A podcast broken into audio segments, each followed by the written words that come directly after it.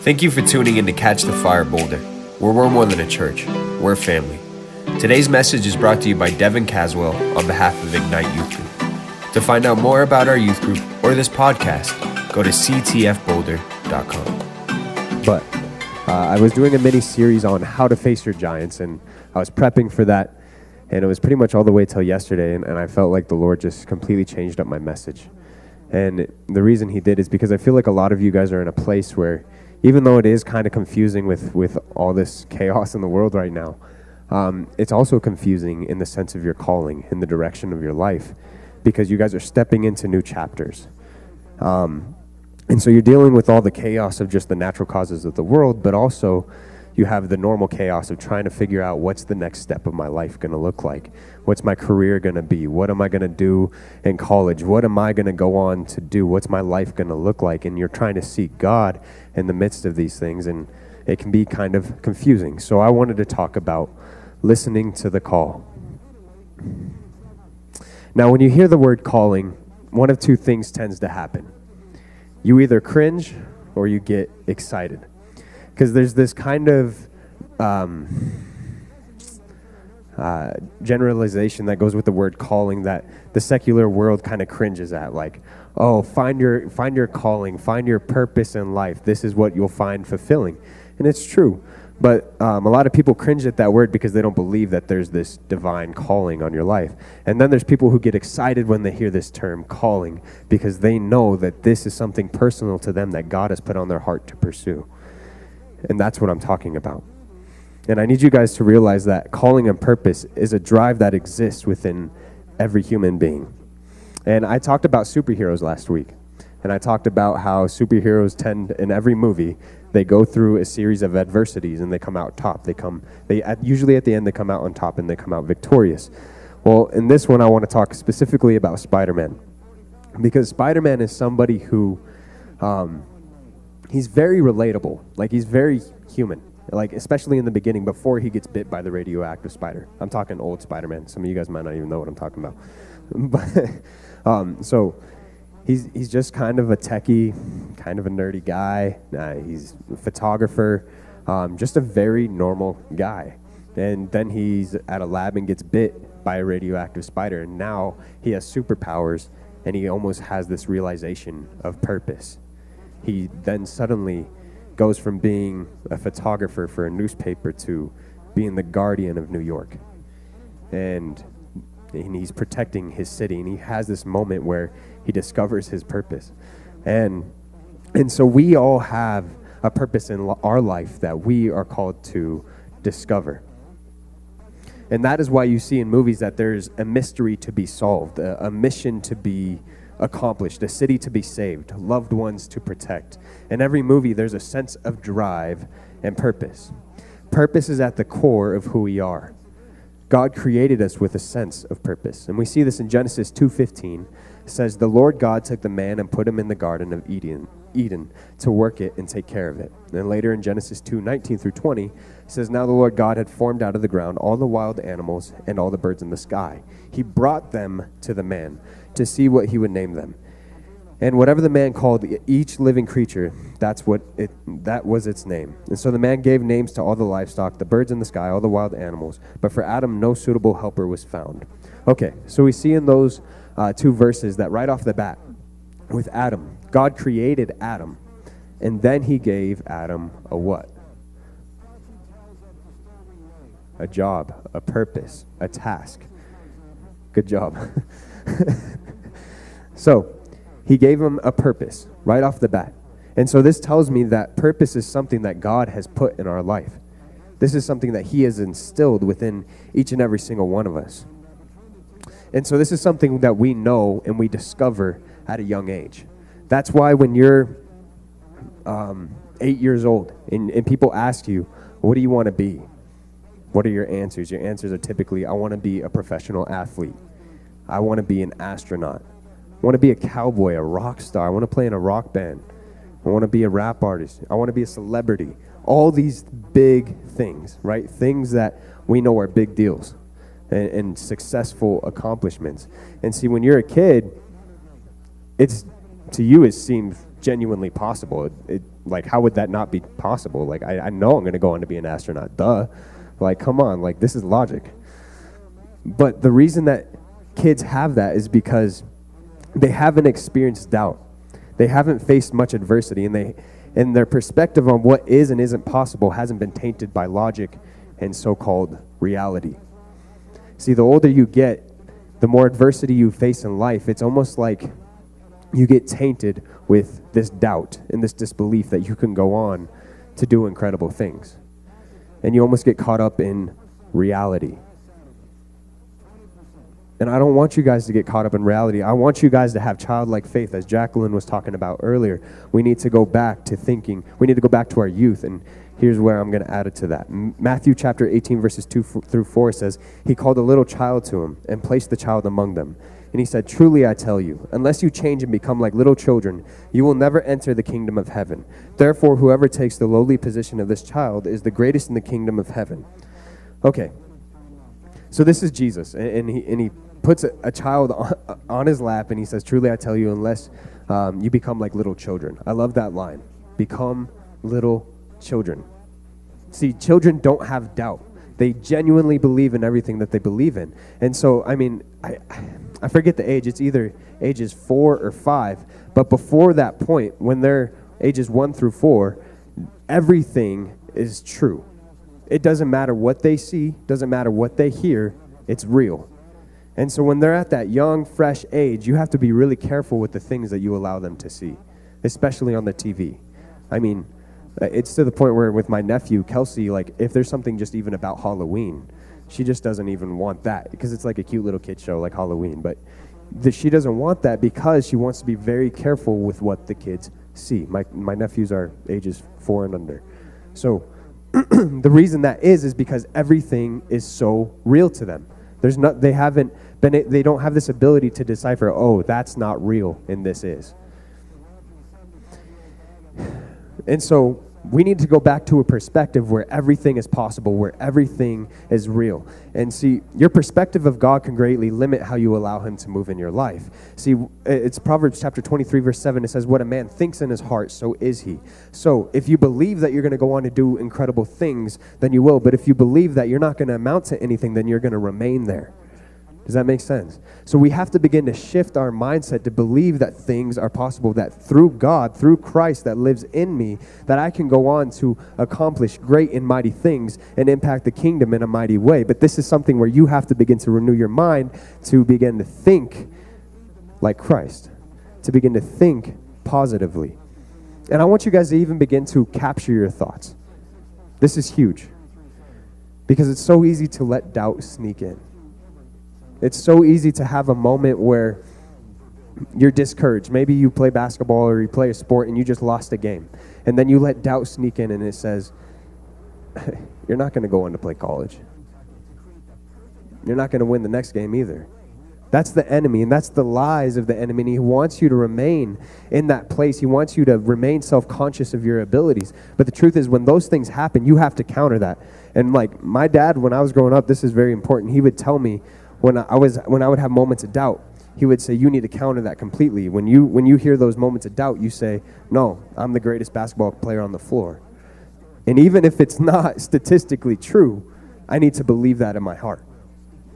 Does that make sense? Amen. Amen. Okay.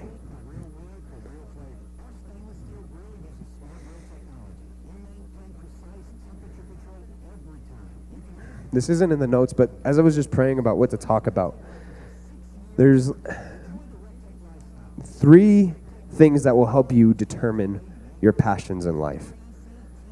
And so a lot of you might have an, a basic idea of what you're good at, of what you might want to go on and do.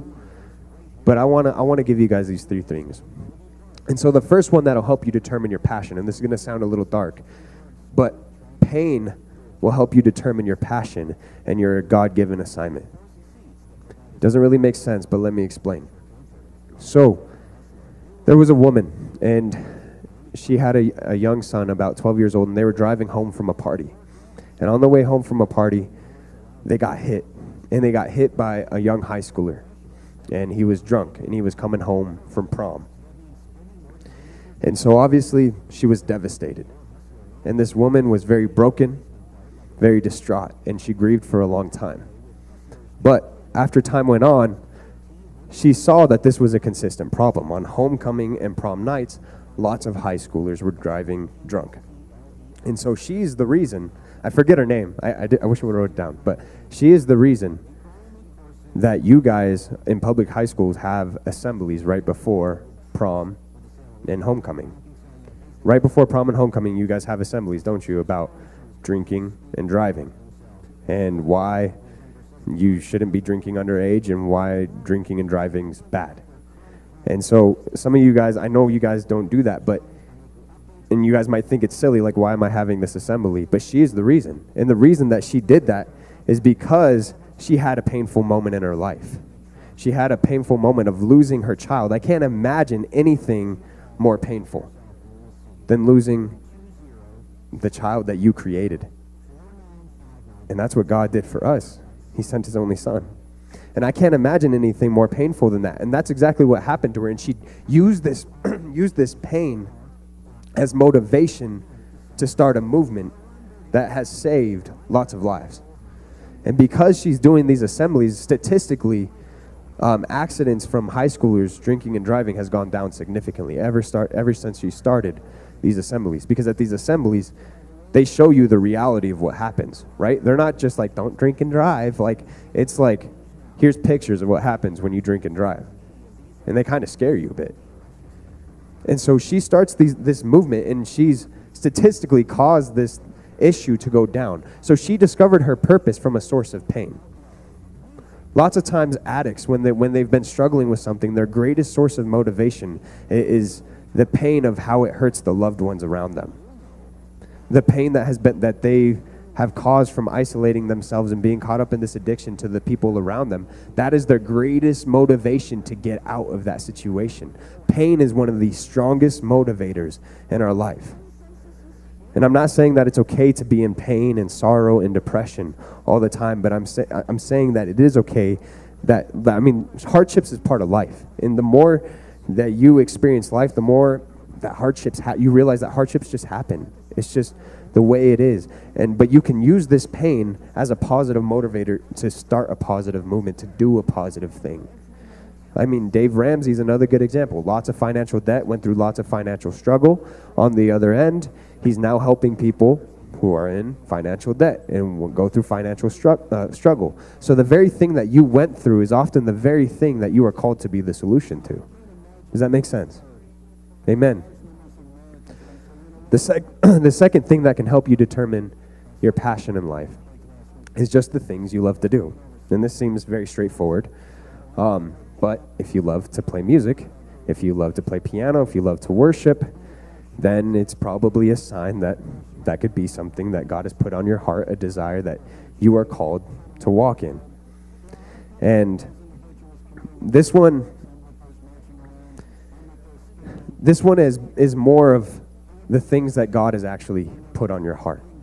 Because the things that you love to do are effortless. They're, they're things that make you feel fulfilled when you do them. There's nothing, that doesn't mean they're always easy to do. Like, I love being a youth pastor. I love ministry. That doesn't make ministry easy. There's times where ministry is difficult. But there's nothing more fulfilling than, than where God has me right now. This is my passion. This is what I love to do. And so when God has you in the middle of what you're supposed to do, it, it's going to feel right. And it's going to feel effortless in the sense of, um, it'll feel effortless. That's exactly what I mean. Because it's going to be the thing that you were designed to do. And the third thing is, is passion that comes from seeking solutions. The people, this is important that we learn to see the world in a different way. Because oftentimes, all the problems that we see in the world, we just take them for what they are at face value. They're just problems, and we just see problems in the world. We need to start viewing problems as opportunities to make a difference. This is where all the inventions come from.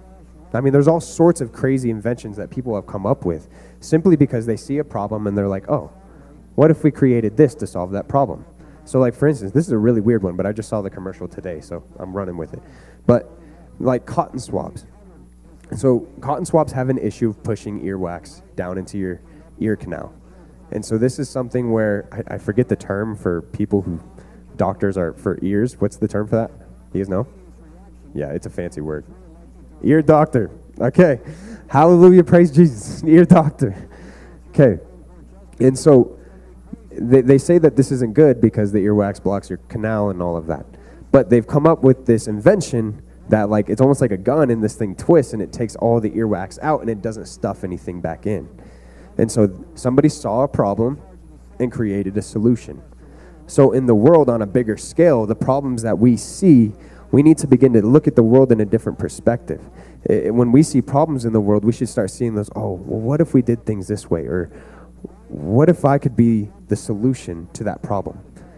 And oftentimes the very thing that you, oftentimes the thing that bothers you is the thing that you're called to be the solution to. So if racism is something that you just see a big problem in the world, be part of the solution. If uh, financial poverty is something that just really irks you and you want to see people walk in abundance, be part of the solution. If you want to see people get saved and live lives for Jesus, preach the gospel. If you want to see people moved and, and, and you want to see um, hearts shifted, do worship. You know, there's these, the things that you see a problem with the most are the things that you're like, oh, that bothers me. That is what you're often called to do. Amen? Okay. First Samuel three, one through ten. I'll make this quick. It's a lot of scripture, but the boy Samuel ministered before the Lord under Eli. In those days, the word of the Lord was rare. There were not many visions. One night, Eli, whose eyes were becoming so weak that he could barely see, was lying down in his usual place. The lamp of God had not yet gone out, and Samuel was lying down in the house of the Lord where the ark of God was. Then the Lord called to Samuel. Samuel answered, "Here I am." And he ran to Eli and said, "Here I am. You called me." But Eli said, "I did not call. Go back and lie down." So he went and laid down. Again the Lord called, "Samuel." And Samuel got up and went to Eli and said, "Here I am. You called me." "My son," Eli said, "I did not call. Go back and lie down." Now Samuel did not yet know the Lord. The word of the Lord had not been revealed to him. A third time the Lord called, "Samuel." And Samuel got up and went to Eli and said, "Here I am. You called me." And then Eli realized that the Lord was calling the boy. So Eli told Samuel, "Go and lie down, and if he calls you, say, 'Speak, Lord, for your servant is listening.'" So Samuel went and laid down in his place. The Lord came and stood there, calling as the other times, "Samuel, Samuel." And then Samuel said, "Speak, for your servant is listening." And there's a lot in this scripture, and I wish I had another half hour just to preach on that. But the first thing that I want you to realize is that Samuel, when he was hearing God, he went to Eli. And this tells me that God speaks in a way that's not often super direct, right? And God wasn't playing a practical joke here. God wasn't hiding behind Samuel's tent like, "Samuel,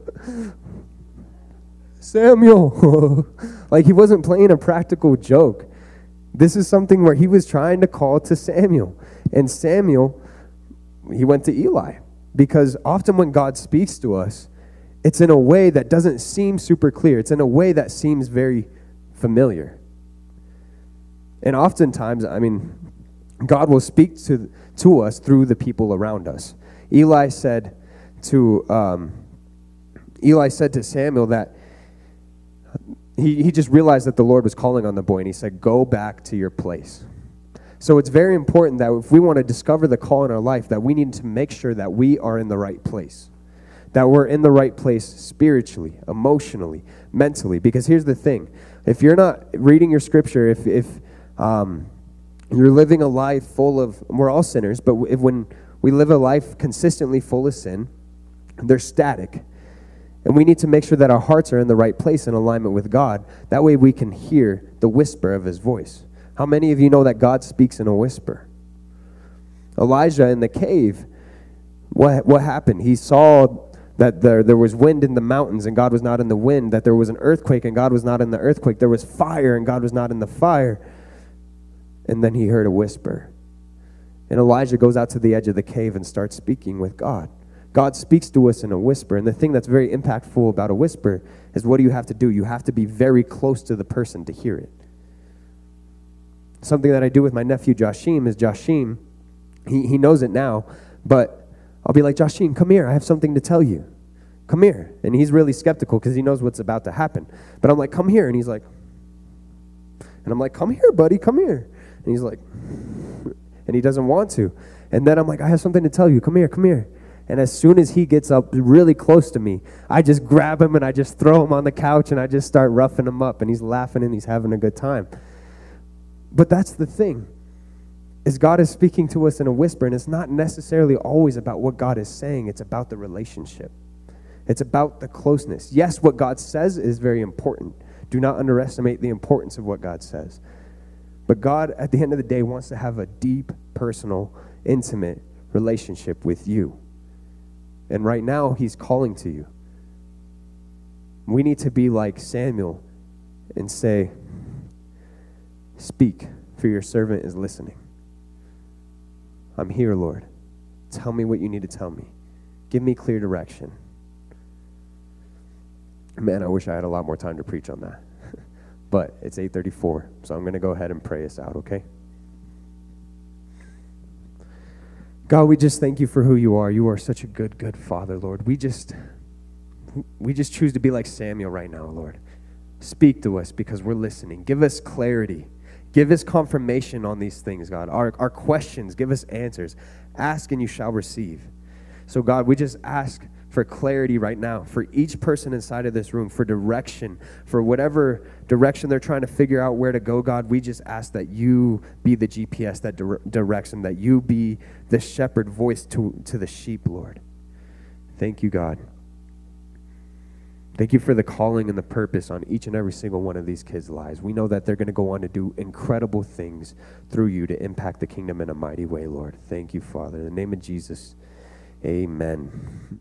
Thank you so much for tuning in with us today. If you would like to find out more about who we are, you can find that at c t f boulder dot com. If you haven't already, please make sure to follow us on all of our other social media platforms, Instagram, YouTube, Facebook, and Spotify. We post different content on each platform, and we want you guys to stay as updated as possible. We have so much love for you guys. God bless.